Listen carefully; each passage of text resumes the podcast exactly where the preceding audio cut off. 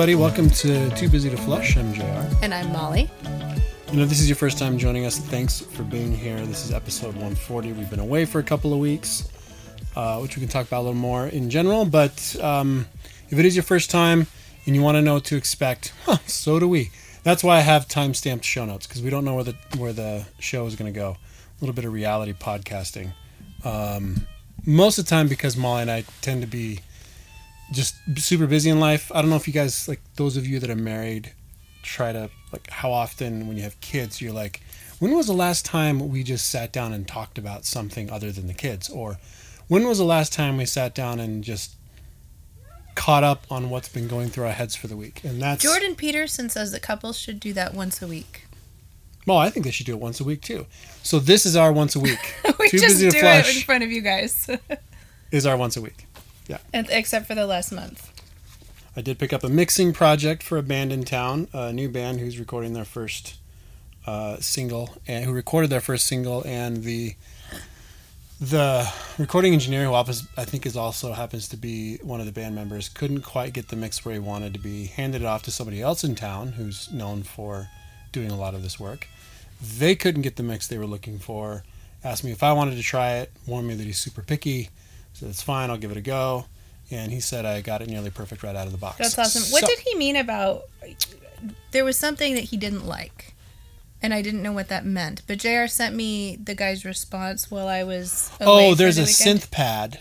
There's pad. That's what he pad. was saying. The pad. Okay. Pad. There's a synth pad. Is that like a It's just a- drum? No, it's a keyboard, and it's just like a single sound that is just kind of a like a like a pad is like a like when you have when you listen to pray like modern praise and worship music, pads all over the place. Oh. Those synthy I don't sounds know that what that kind means. I'm gonna have to Google it. Okay. It's a pad. It's a bass. It's just kind of what's called like a bass Okay. sound, like a and chord. he they kinda- put it, it in, and he didn't like. How No, it, he liked it. It just it went on and this you kind of run into producery sorts of questions at this point. He felt like it went on long enough that it just became kind of irritating. So what we're going to do is we're going to fade as it comes in, then we're going to start to fade it out after a few bars and then go into the rest of the song so it's not quite as irritating for him. Hmm, okay, that's So- interesting. I. It's so fascinating that you can isolate things like that, and Oh man, it's. I remember I was telling somebody I used to live, um, when I was in high school. I remember my uncle had really high end, uh, a really high end hi-fi system, uh, you know, a stereo system, and really high end uh, monitor earphones, um, headphones. And I remember like laying down. I'd spend an entire afternoon. The, the clarity was so great. I'd lay down and just listen to the music and work on picking apart each individual instrument and focusing on that instrument do you realize bit. that was three decades ago? Yeah, and then putting it all back together again. I did, had no at that time. I wasn't on, necessarily on track to. I was playing bass at that time, but I wasn't necessarily on track to doing any mixing yet. It was the year later that I was. But this that was one of the moments where I was like, well, "This is really fun." You Hmm. know, just to sit there and listen to things and pick it apart and put it back together and and listen to how it's constructed and how everything And the works together. tech has undoubtedly changed remarkably in the last almost 30 Um, years since yeah, I mean, it's gotten using your uncle's top of the line stuff. it's it's gotten the technology has gotten to where you have i mean it's digital now so that means you have almost unlimited options uh, and where you want to go and take something and um, you can do a lot of things a lot easier now it's a lot simpler to do things but the biggest i think the biggest when it comes to a creative process and i know there's some creatives that listen to our show whether you're painting or drawing or writing you kind of need to have some sort of containment or a constraint built in. Otherwise, you just don't know where. Like, if your options are endless, which option am I going to choose, or am I going to spend the rest of my life trying, uh, trying one new thing on this thing? And so, for me personally, I have specific constraints that I work. I deliberately put myself in to work in, and then I don't work outside those constraints. And a lot of times, it does save me money because I'm not chasing the next plugin. Um, but it also allows me to have um, consistent results because I have the same consistent sound and it's a very high quality sound. So I mean, I mean, if you're using brushes or using paints or whatever, you know, there's these const- like I've got a blank canvas, I can do whatever I want. But now I can take off the blue and try the red. Or what if I don't want it there? I want it over here, or I want a little shade of that. I mean, you can do anything digitally. So yeah, the technology's changed, but it's also kind of remained the same. It's the same skill. Hmm. Okay. Speaking of technology, did you know that there are congressional hearings going on right now about UFOs? I have heard, I have heard murmurings about UFOs, but I don't know any context or has have not been interested enough to. So I would say that I wasn't interested enough, but there's this gal that I started following on Instagram a couple of months ago who is a a self-funded v- rogue sort of reporter. So she wants to be apart from the mainstream media, and her whole awakening moment that the media was not super trustworthy came during COVID, and anyway, she's sometimes she's a little bit kitschy, but she she posts some really interesting things that I never would think about if I weren't seeing some her stories. But she was watching the hearings today and posting some video clips and it's a lot of retired military whistleblowers that have prompted these hearings. And they're saying things like the two most interesting ones that I saw these clips of is there was this guy saying this this thing four things flying in a diamond pattern went in front of us. And the weirdest thing was like they somehow disabled tech in our in our aircraft. So it was like over the ocean over california. And they i think they call it the tic tac tic tac incident or something. But they or maybe that was something else. I was skimming through the uh, the stories really fast. But the so they're they're computer their computers and the cameras on board this aircraft did not, did not capture anything eh, that these pilots are visually looking at and it disabled their their tech from capturing that visually or on radar or whatever but they have like cell phone footage of it. So there's video footage of it but it's not the quality that it would be if it had been these aircraft that are designed to create it So it was able to disable aircraft technology, but it wasn't smart enough to figure out the cell phone technology. I I don't know. And the, and then the other one was this this other know either. I'm this other saying. whistleblower was saying that he had as a military person investigated some sort of UFO crash with technology that is probably 30 to 40 years ahead of where we are um, where America is today and this was like 20 years ago. So technology that blew blows us out of the water presently, let alone 20 years ago.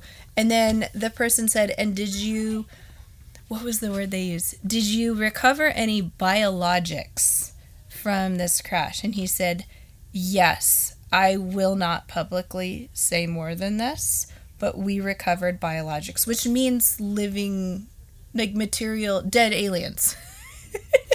Dead aliens or living, depending on the nature of. Well, two thoughts come out that I don't. We don't have details on. Um, the nature of the crash. How destructive was it? Was it? Did they find it intact, or did they find it scattered over? I don't know, but he said non-human. he did say non-human He did biologics. say non-human, but yes. I think like the biological thing too is like whole pieces, or are we talking like here's I don't know. I don't know. I what was interesting to me in watching it though, besides the fact that it's it's kind of fascinating to hear all of this.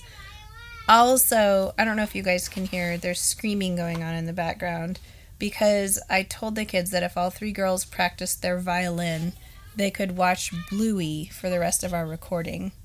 And so they all rushed down here all of a sudden motivated to get their violin done as soon as possible.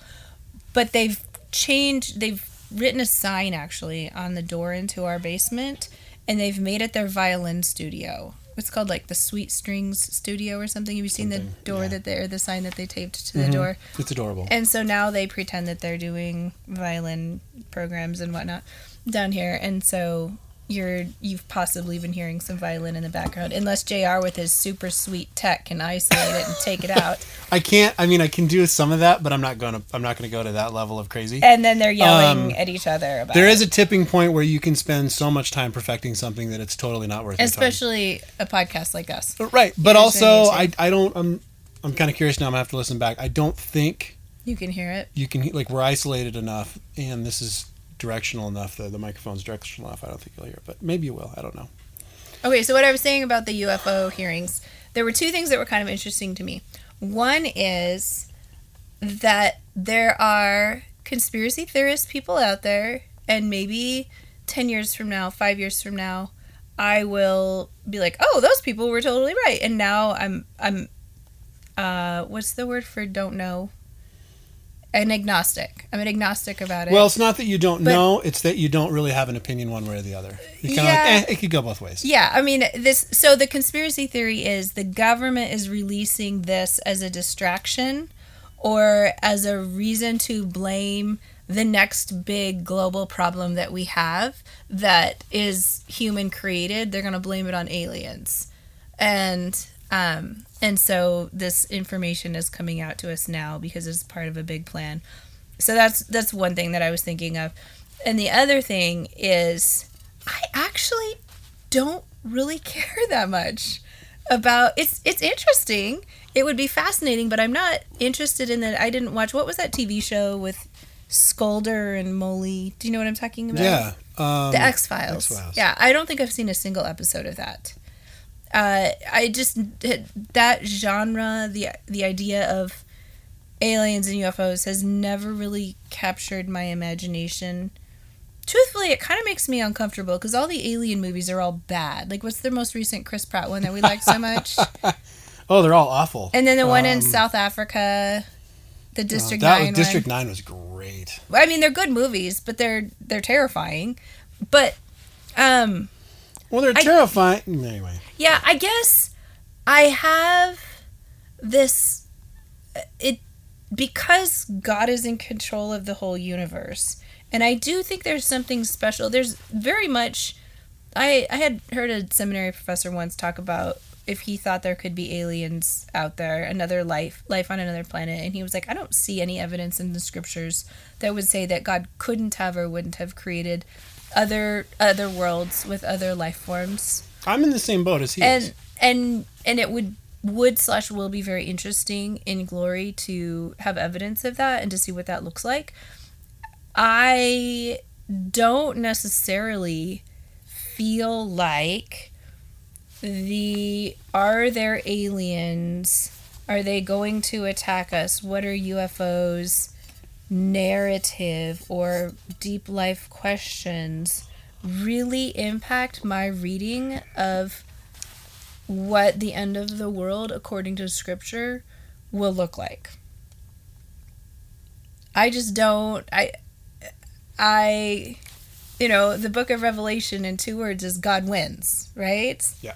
and we are god's people. He will not shelter us from suffering.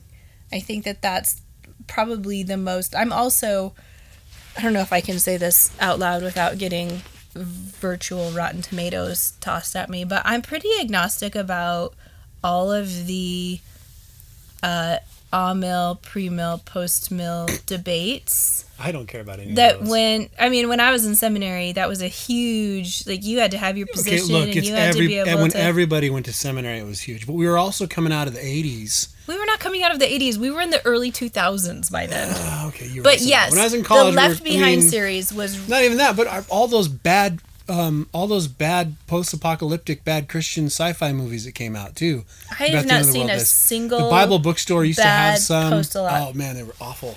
yeah so i i just i feel like the most important thing Oh, is with with really bad titles. The classic was Thief in the Night. Don't you remember? s- no Oh man. no. Okay, wait, hold up. I was up. not part of that part. Um, of that niche part of Christian culture. No, I think there are certain things that I think are super important to understand and believe about when God brings this world to a close. First of all, if you are his, he will not let you go. Second of all, he is in control, and even things that seem really, really bad and really, really scary, he is in control. Thirdly, he will let his people suffer. And I think that that's a really important one to recognize because when I was in middle school, my youth pastor did a series on the end times because he was working on his MDiv at the time at Dallas Theological Seminary, which at that time was really known for their dispensationalism. That was their kind of signature thing. If you wanted to get the best dispensational seminary degree that money could buy in the entire world, you went to DTS. And so he's at DTS and he's just being inundated with dispensational theology. And which, by the way, DTS isn't even really dispensational anymore. They've moved past that. But anyway, at the time, so he comes back and he's this very eager young youth pastor flooded with all of this heady knowledge and he's trying to share it with middle school students and he does this series on the end times. And he landed on uh on his again dispensational very much into the rapture and the left behind and all that. And he believed that scripture had to teach a pre-trib rapture for believers because he just couldn't believe that God would let his people suffer as much as the book of Revelation describes. And he I, looked at life. I, you know, I know. I mean, as, a lot of freak. God's letting us suffer hard. And as a middle schooler, you think, yeah, like there's some really horrible things happening. I don't want to do that. I also am going to sign on to being a pre-tribber. and I I have done I have not suffered nearly as men, as much as many people in my life that I know. I have done a full 180 though. I fully believe that God I mean, how can you say God won't let his people suffer when early martyrs were being fed to lions alive and used yeah. as torches on the streets of Rome? And to say God won't let his people suffer? He will let his people suffer in extreme amounts. And and he will keep them safe. And he will guard their souls. And we don't know what their experience of suffering in that you know extreme moment of suffering at martyrdom is like. But we do know that he was with them all the way through. Yeah. And so anyway that those are my believe whatever else you want about the end times. But don't you dare say god won't let his people suffer at the end but also, don't you dare lose hope. Whether it's that the world's going to be attacked by aliens and the weird spinning thing with eyes in Ezekiel, maybe that's a UFO. I mean, I'm not going to go into what bad theology I might be able to dig up there, but um, you know, the, whatever scary life forms might be out there, which who knows, God is still in control over them because He made the universe, including whatever worlds those creatures that are capable of creating incredible tech, if such a thing exists, uh, are are capable of. He is still sovereign over them. I, I, feel like, um, if anything, like a lot of maybe if you're not well versed in your in your Christian theology, for instance, you might think that um, you know uh, aliens will the the existence of aliens will com- completely disproves Christianity or God's biblical narrative, and, and it's like, well, no, God's biblical narrative to us is about this about world. us, about Him, our relationship with Him, and this world that we live in. This, and He is teased.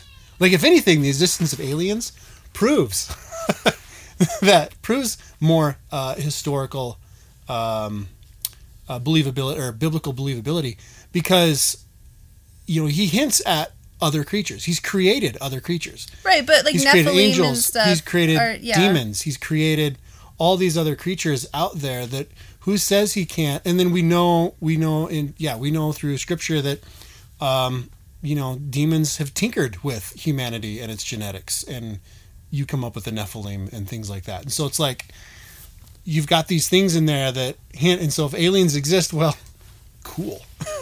yeah, the one I really, want to travel the stars. The I'd one really interesting question there for me vacuum, is but. it is uh, as far as I understand, right, angels were not created in the image of God. No.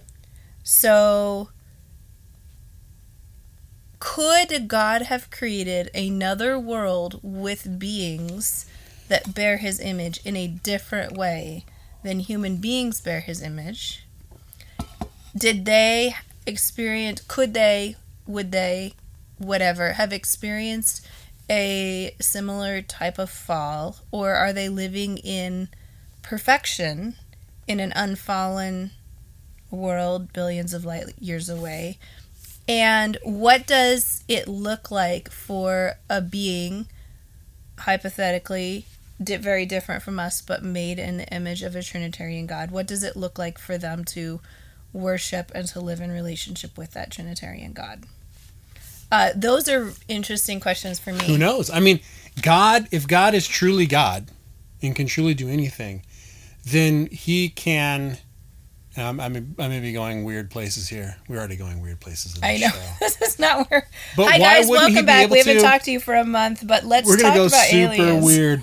Um, but why couldn't he have very unique, very personal relationships with some another creature Another type in complete creature. fullness as he does with us? Yeah, it's absolutely possible. I just that aspect of it really boggles my mind because the the thing that one of the most important things I want my children to understand as I'm raising them with a biblical worldview is the incredible value that human beings have in contradistinction to any other creature on this planet because no other creature bears the image of the living God in their very soul. And that can be the the baby who was miscarried at 6 weeks still bears the image of God.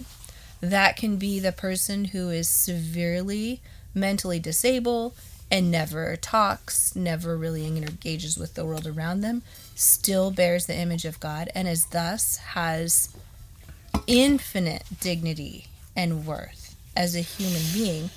And it, in contrast to that, you know, the pet that we love most in the world, or the most beautiful and rare, bald eagle or gorilla or whatever you name it, some creature that it has this incredible beauty and subjective value to us, their value in the eyes of God pales in comparison to the unborn baby who bears the image of God on their soul.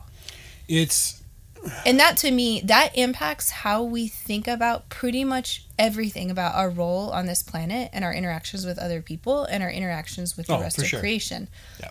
And so, I'm, I mean, that's such an important point to me. Then, as I think about the possibility of other living creatures that have rational capacity, which is unique to human beings, um, and moral capacity, I guess, uh, that that raises really interesting, mind blowing questions to me that really we don't we can't answer, but are sort of fun hypotheticals. yeah. I mean, at the end of the day, there's been rumors since early uh, of aliens and UFOs and things, and it kind of came. I think came to predominance in the what 30s, 40s, and 50s. But those came from somewhere, and they've been around forever. And I don't like technology is to the point now where you can make stuff look so realistic anymore that I just don't really, unless I'm like abducted. I don't know. Apparently, these really- hearings might also include stories from testimony from people who were abducted. But again, Okay. I haven't Again, followed this I'm not closely. really. I don't know that I'm really ever gonna believe it. Like it's just gonna be like, okay, this is fun. I hope one. Yeah. I hope it's true. Like it'd be fun. It'd be, it'd be neat and interesting. But I, everybody makes stuff up, and we know people up and down lie under oath. Oath, you know, testifying under oath doesn't mean anything anymore.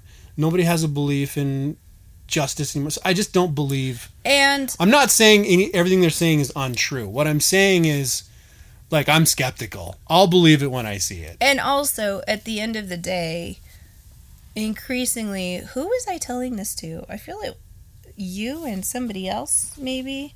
Oh, it was the friends we had dinner with last night. I am increasingly a exit having to depend on the government as and in as many ways as I can type of person. Ooh, so oh, es- especially after the COVID narrative and control and things like that.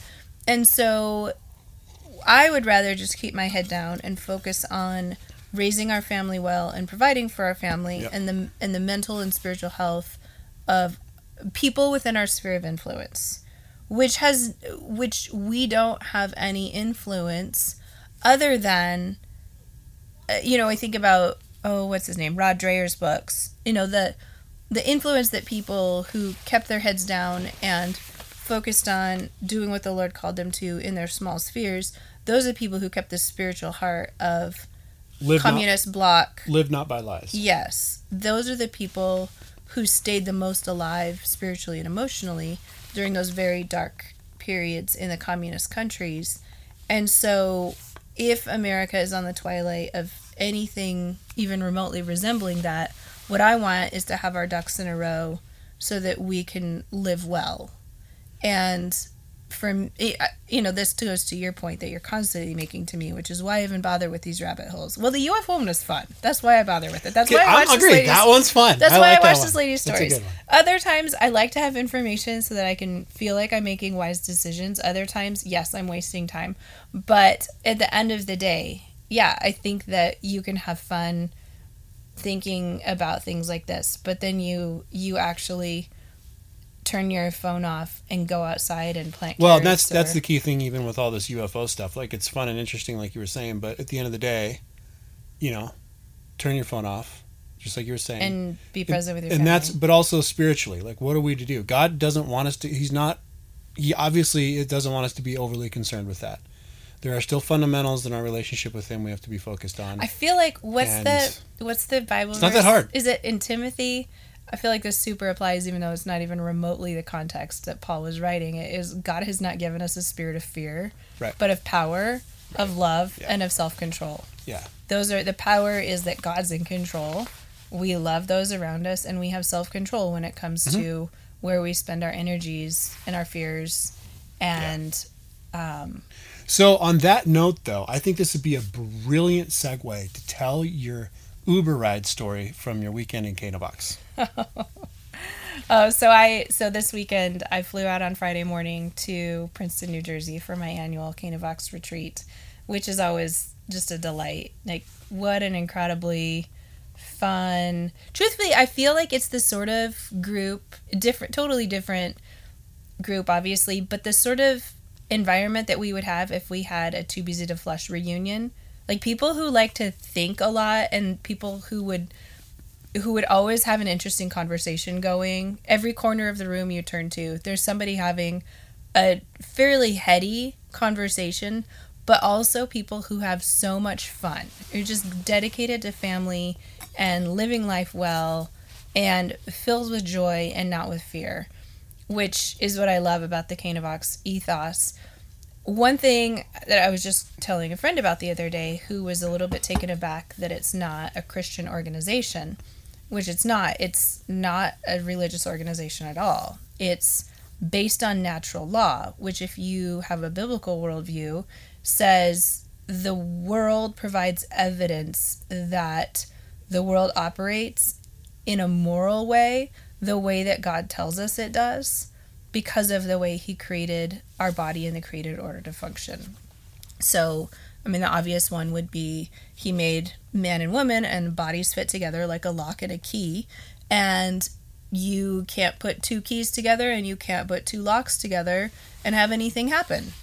And so, so that is physical world evidence for man woman union. And so, what what's great though is that there's so much social science and so much physical evidence for bringing whatever your worldview is, if you have a traditional, basically Judeo Christian worldview, it fits with this natural law way of thinking about the world that Canavox is promoting and teaching. And so, yes, so in it sound this sounds like the beginning of a joke. We had in our Uber ride to Newark's airport on Sunday evening, we had a Catholic from Ireland an LDS Mormon woman from California, me, an evangelical from Montana, and a Jew from Florida. and so it's like, with the you know the joke, a Catholic, a Baptist, a Jew, and a Mormon get into a cab, you know, and instead of instead of it being a punchline, we the the three the LDS woman she's this utterly brilliant. She's a professor in the University of California system, and then the Catholic woman is from Ireland, and she's like utterly brilliant in all things crunchy, and because she's like she's can quote John Paul II, who wrote apparently this incredible treatise called the Theology of the Body.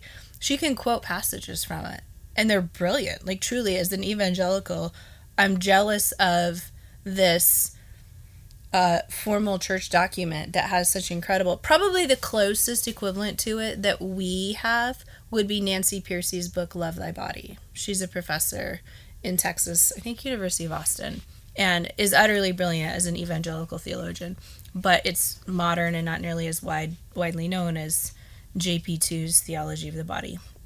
So we're we're kind of all we know each other fairly well. We all started working for Canavox together in 2016, and we just enjoyed a whole weekend together. And the Jew is a is a college student who was is part of a contingent that we've hired to help flesh out what a syllabus looks like for college students, as well as what it looks like to do Canavox for college students. Because what we do is meet in a home once a month, uh, discuss things, and we just take our time. We enjoy our discussions.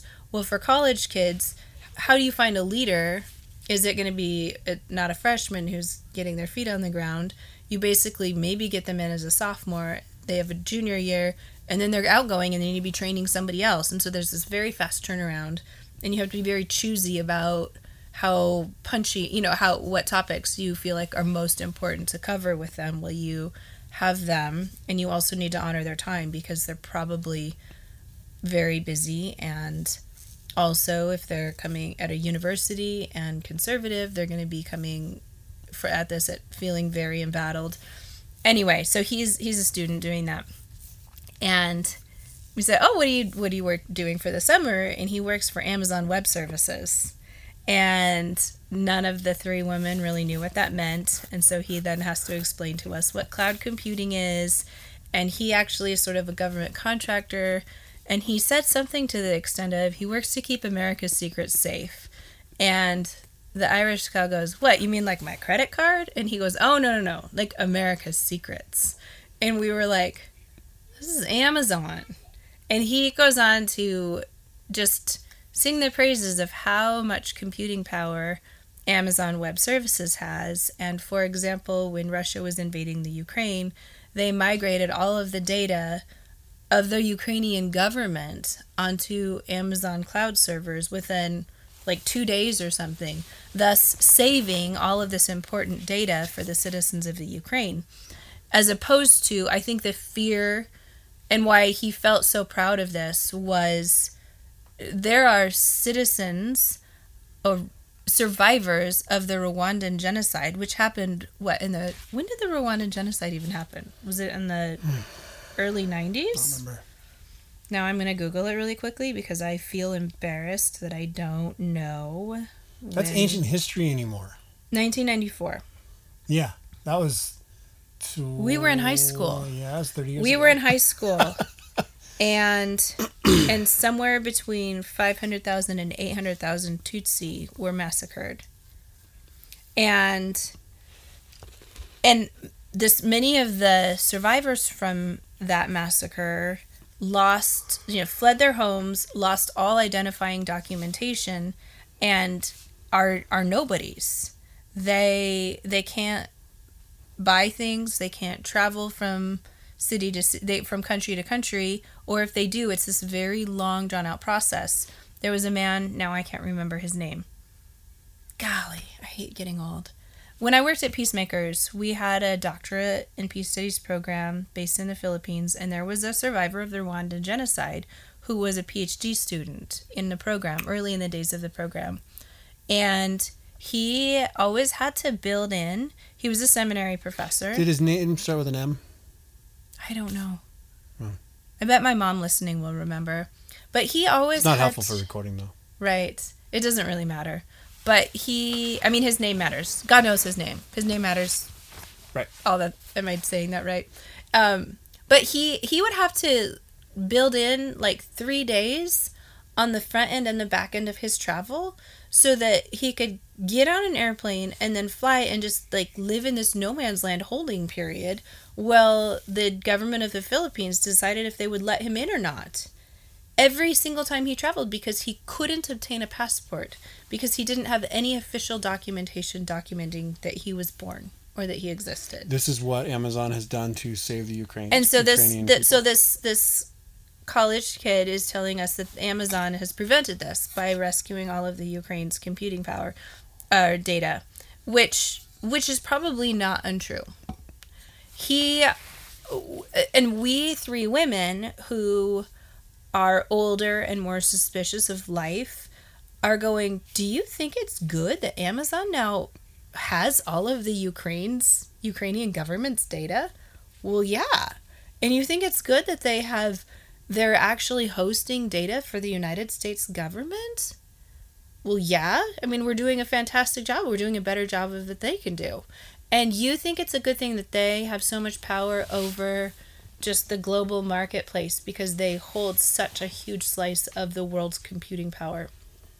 Well, I mean, there was this one incident with Parler in 2020, and and the philosophy professor was like, "Yeah, I had a Parler account, and it just poof disappeared overnight, and people were active on it, and and he was like, "Yeah, I mean, they definitely screwed up there, and they bowed to public pressure, and and then the Catholic gal says, "But who was pressuring them? You just told us that the the the retail side of Amazon is almost negligible, which is wild to me to consider, but is almost negligible in terms of Amazon's profit base. And they weren't even profitable in 29 until 2019. And this is how they can undercut competitors is because they're not actually relying on all of their billions of dollars that they send to people's houses every day worth of goods goods. They don't rely on that for their bread and butter. It's the web services. So why was there why did they cave to public pressure? Also what what institutions have they put in place or parameters or rules or decision making bodies to make sure this doesn't happen again that the excuse that they gave which you by your own admission has just said was not not it just it was just trumped up you know at the same time that black lives matters is destroying property like crazy. This is i think pre-january 6th all of these people are supposedly terrorists threatening violence on Parler and so that justified wiping this service off anyway he was he he acknowledged this was a blip. And this is a very smart it's a big blip. mer- very smart maybe not quite as self-aware as he could be would be will be in 10 or 15 years.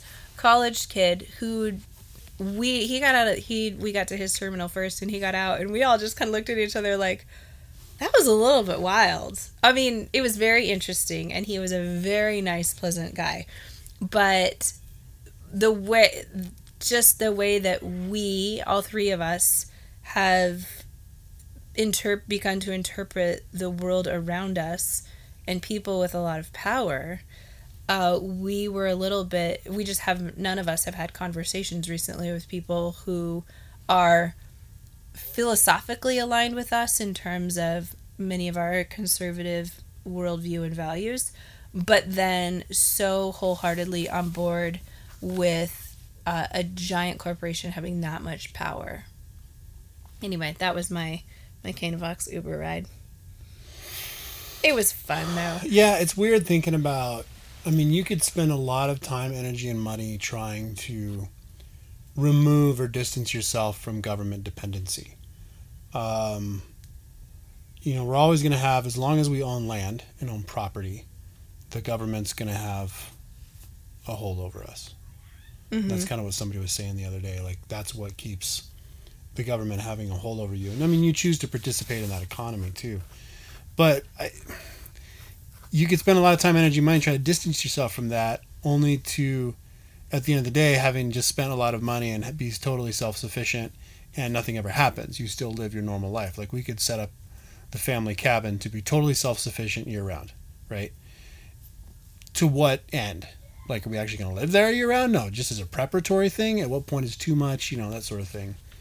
I think Um, this is where It's interesting. It's just an interesting thought. Yeah, I, but but I really feel like this is where trusting in the Lord to for your daily bread, as well as just developing basic life skills and good relationships are the most important things you can have because you can never be there's no such thing as a self-sufficient homesteader they have to rely on friends and neighbors and family so this idea of self-sufficiency is not only unbiblical, it's also unattainable.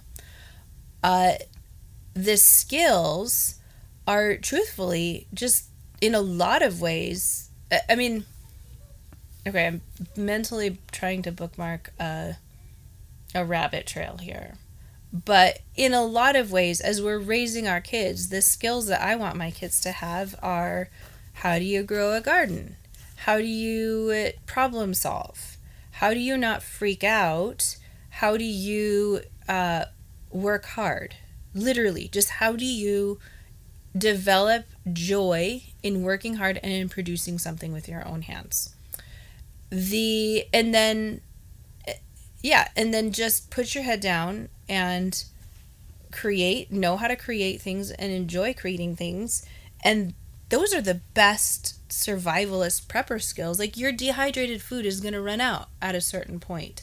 But the ability to grow a garden or to grind wheat and bake bread or to be in community with people who have skills that you can barter for those are the things that if you are going to be a survivalist matter and if you are just trying to live a good life and this is where i'm i'm going to go back to the the mental rabbit trail that i'm on so my Canavox discussion this weekend, we always have kind of an overarching theme and guest speakers and stuff.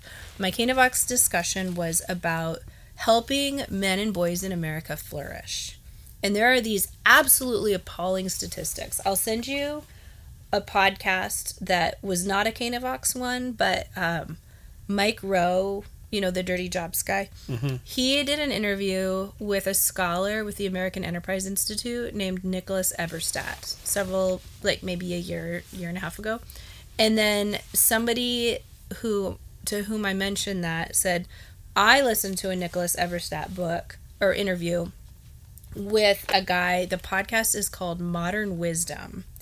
And I, it was a little bit more uh, heady, philosophical discussion than the one that the Mike Rowe one. And so that's why why she recommended this to me. And he so that it's April 13th, Modern Wisdom, interview with Nicholas Eberstadt. Why do millions of men not want to work? So, according to Eberstadt, one in seven men who are of working age and physically capable of work do not work in America. And the reason this has slipped under the radar screen in terms of the unemployment statistics is because the US government didn't start tracking unemployment until the Great Depression. And obviously, the metric is we want to get people working, right? The assumption was that anybody who is of working age and able bodied who can work will. And so the assumption was if you are not working, you're a man and you're not working, you are either disabled or you can't find work. And so that became the unemployment metric. But now we have literally millions and millions of Americ- of American men who are opting out of working. And they're by and large living off of various forms of government assistance, working the system, or they're living at home, they're playing hours and hours of video games a day, they're using opioids or they're smoking marijuana and and so that's the current status but there's also a lot of younger men who just their parents can't get them out of the house. They just and i bet that everybody almost everybody listening here is like oh i know one of those. I know i know at least one of those. And and the trick is so one of our speakers was a man named Leonard Sax and he has this whole in his book boys adrift he has this whole chapter of just page after page of testimonials from people who are either these young men he did like radio interviews and people responded to it saying yeah i'm one of those people and i don't have any problem with that i live a fine life and i completely shame free or sisters or parents who are frustrated and yet can't figure out for the life of them how to motivate these men to be productive members of society and the problem, there's a lot of problems with it. Obviously, there's a huge economic problem. There's a cost to the family, both uh, financial and social and relational. And um, there's also the fact that they are just not living the lives that God designed them to live. Mm-hmm. Um, and so, so our question that we were kind of tackling is how do we, as we're raising a new generation, how do we help prevent boys and young men who are within our sphere of influence from falling into this? And Leonard Sax in his book Boys Adrift has some really interesting commentary. Um, and some of that where I was where I paused earlier and was making this mental note was was honestly a lot of Sax's recommendations are let boys be outside. let them have them be physically active in nature in a way that boys' brains want to be physically active. So he has stories. He's on the East Coast. He has stories of boys being expelled for throwing snowballs or pretend shooting a gun and getting expelled for violating their school's weapons policy. And this suppression makes depressed, angry, elementary school students who are taught that there's something deeply wrong with their very impulses from the moment they enter the school system. And so he does a lot of work, actually, workshops and things like that for teachers, for schools that are really motivated to help boys thrive. But dovetailing with that, I listened to a podcast also on my way out there by a gal named Jill Winger, who is a, your mom actually got me into her. I'm holding, uh, your mom gave me her day planner for uh, homesteaders, which I use a fraction of, but I enjoy it nonetheless. But she has a podcast called Old Fashioned on Purpose, and she interviews really interesting people. And I will pull this one up also so I can reference it, and then I will send JR the link. But her podcast episode that I listened to on the plane, nope, that's not it. Why is it not downloaded? It's called Old Fashioned on Purpose. That's her podcast. Um, stink. I'm gonna have to go looking for you can it. look it look it up later. Yeah, but I, I the reason I said stink was I'm trying to figure out how I even listened to it because I'm sure I listened to it on the plane. Anyway, she interviewed this gal who's a behavioral psychology researcher. I don't know exactly what her title is. She's a behavioral researcher. And her research is always with rats. And they've discovered that like with people, Oh, I can look it up in my in my Instagram stories because I got off the plane and I had listened to this podcast and she's talking about dopamine hits in our brain and it totally sounded like part of the end of craving where he's talking about Right. addiction and an addict there's there's different brain chemicals for anticipating food versus actually enjoying food. And a food addict or a, a substance abuse addict they they're they get a ton of dopamine in their brain from anticipation but they don't it doesn't match the actual experience whatever the actual enjoyment of something. And so you can't stop thinking about chocolate or you can't stop thinking about potato chips or something because you get you get more dopamine in your brain from anticipation and then it's not matched in a way that satisfies by the actual experience of something well, this gal said that they're able to measure somehow dopamine levels in rats. And they do different things. Like they had rats that just lived normal little rat lives. And then they had rats that they gave little trinkets to to get them excited. And the rats had happier brains when they had interesting things going on in their lives on a regular basis.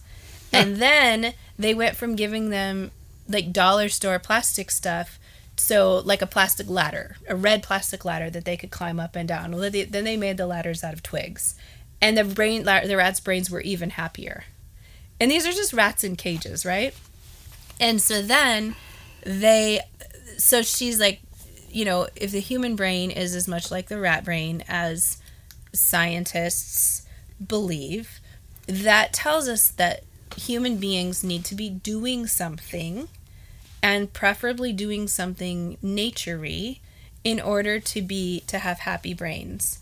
And then she went she had two more things that she said that were super interesting to me.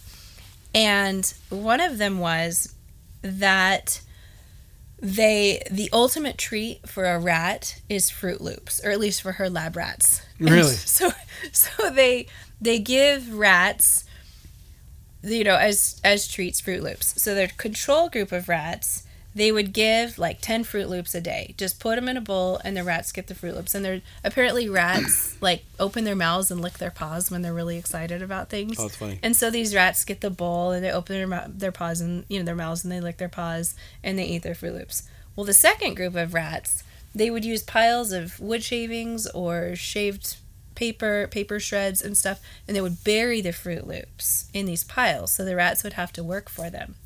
Their levels of brain happiness were higher than the rats who just got the bowl of Fruit Loops. They got the same, both groups got the same number of Fruit Loops. But the rats that had to work for their Fruit Loops ultimately received more satisfaction from that treat. And then somehow, you guys are going to have to listen to the episode if you want to understand all of this.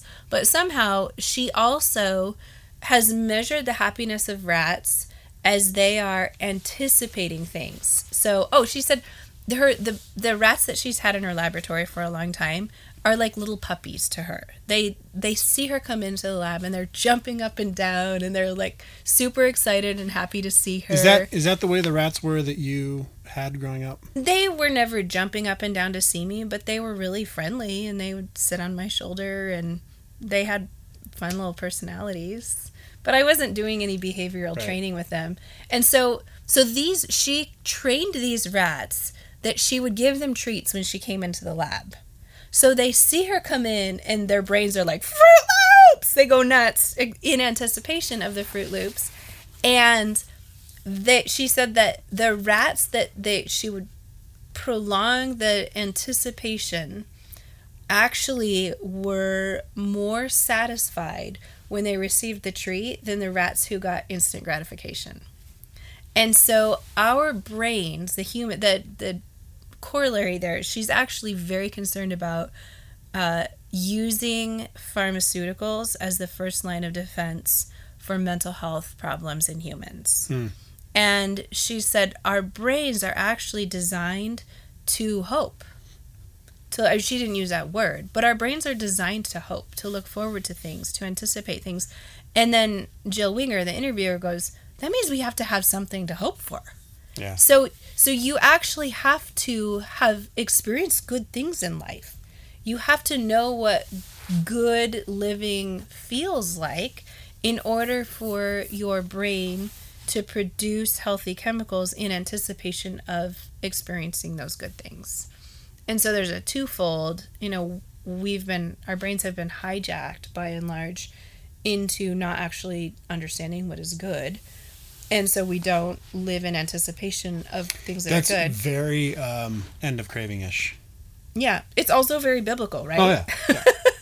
You sure. know, we we have to taste and see that the Lord is good, and then we have to train our hearts to long for and look forward to the good, and we actually, from a chemical brain level, need to live in hope, because I mean, you know, obviously they're not saying this in these podcast episodes, but what we're currently experiencing is not ideal. We need to have good to look forward to to get us from you know you're a big believer in uh, you know taste and see these little things sit on the back patio with a glass of whiskey at the end of a frustrating day Oh yeah. you know it it just Enjoy a sunset. Smell the flowers. yeah it just Just take a moment. it literally does something for your brain though in reminding you that there is good stuff to look forward to and anyway so all of that the the connection to the canavox was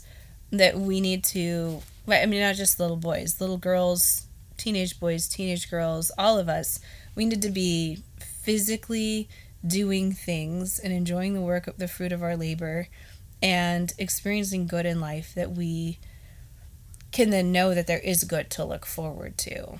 Yeah. That's it. I'll Cool. find my. Uh, speaking of good to look forward to, uh, if anybody has interesting zucchini recipes that aren't just chocolate cake or Mel's Kitchen Cafe, Do you need any other interesting zucchini recipes that aren't chocolate cake? Yes, be, yes, because it's 100 degrees outside and I don't want to turn the oven on to bake that chocolate cake. And but I I overestimated how much the chickens would like zucchini. And I planted a lot of zucchini in anticipation of feeding the chickens zucchini, and they sort of half-heartedly peck at it. And maybe if we weren't giving them their normal food, they would eat more of it, but then would- they would probably be living an unbalanced diet. Anyway, I have zucchini already coming out my ears. And I'm make chocolate cakes. Chocolate cake every day. Zucchini chocolate cake is we would best. be so unhealthy. No, it's it's zucchini. It's, vegetables. With, it's equal parts zucchini and sugar. I I weighed in at my shoulder appointment today at 222 and I thought to myself, well that's within my that's the upper end of my normal window. But I don't feel any bigger. I don't look any bigger. I have the same layer of it's just weird. Like I don't know if my body's gotten denser in the last year, but it's just odd. oh, this is the other thing. Speaking of denser, Speaking of fat. they rats' brains. fat, the I'm rat, dense. the rat brain re- Maybe in the researcher. When the when the rats were given the trinkets Mm-hmm. to play with, they would then this was a an experiment that she learned about when she was in college, so she wasn't doing this. But she would actually they would they would you know, six months or whatever, six weeks, however long an appropriate experiment is for little rat brains. They would have the control rats who just lived in their little cages, and then the experimental rats who had the trinkets to, that were intellectually stimulating for them. Then they would kill them and weigh their brains. And the rats whose brains had something to, interesting to do were heavier than the rats who just lived boring life in their cages. And so there was like they were So- actually Engaged brains are denser and heavier. yeah, and I guess by in you can infer that they're better. you know, there's something better for you in having a brain that is like that. Anyway, so I mean, maybe, maybe my brain got heavier. I was gonna say maybe your brain added all that weight to you. Oh, that's funny. Do you know how big your brain is in Uh, comparison to other body parts that you have? I, how big, like size wise? Yeah. If you make two fists and put them together like Right. this, that's how big your brain is. Yeah. Your brain is essentially the size of your two fists. Yeah. This, is- this is homeschool trivia. Oh, yeah, I knew that one. This is trivia for homeschool moms. Um, Elise uh, asked me how much a head weighs, and I couldn't remember if it was 28 or 18 pounds, oh, like an average head. What's what's the Tom Cruise movie with the little kid, the blonde kid with the glasses? The Jerry human Maguire? head weight, yeah, Jerry Maguire. The human head weighs eight pounds. Eight pounds. I knew there was an eight in there somewhere. She's like, well, what about really fat people? I'm like, eight pounds or like Their heads are the same. the head's the same, about the same size, but maybe a little more fat adds a little more weight. But fat doesn't have as much weight capacity. It's not as dense as like muscle, and Yes. so your brain's fat tissue. So I guess I. That's true. I also need cherry preserving recipes. If anyone has something that just would blow me out of the water, because last Thursday I bought 20 pounds of flathead cherries and they were so amazingly delicious. I froze maybe two pounds. I gave away probably five pounds, and we've eaten the rest of them. And so yesterday, when the same guy posted on Facebook Marketplace that he was going to be back in Billings selling, and I thought that I think this is a really good deal for super fresh cherries that are relatively local. He's charging three dollars a pound if you buy twenty pounds. So sixty dollars for a twenty pound box of cherries is a really good deal. And so I went out and I bought another 20 pound box of cherries. And they'll last us a couple weeks of eating them, and our kids are eating them like crazy. But I'd also like to preserve those great flavors of Yes. summer for Winter. winter, and I need to figure out how. And our I'll eat kids are- cherry pie. I'll eat cherry crisp. I- so eat- I'm these the only one that will eat crisps and pies in this family. though. No, I will, but I don't like making them and having the kids turn their noses up at something. I just True. But and also, these are not the right kind of cherries for cherry pie. You actually use tart cherries for cherry pie Yeah, and add a ton of sugar just to saying I'll eat it. compensate. You can use whatever cherries you want, but I'll eat it. Okay, well, I'm gonna try some cherry jam.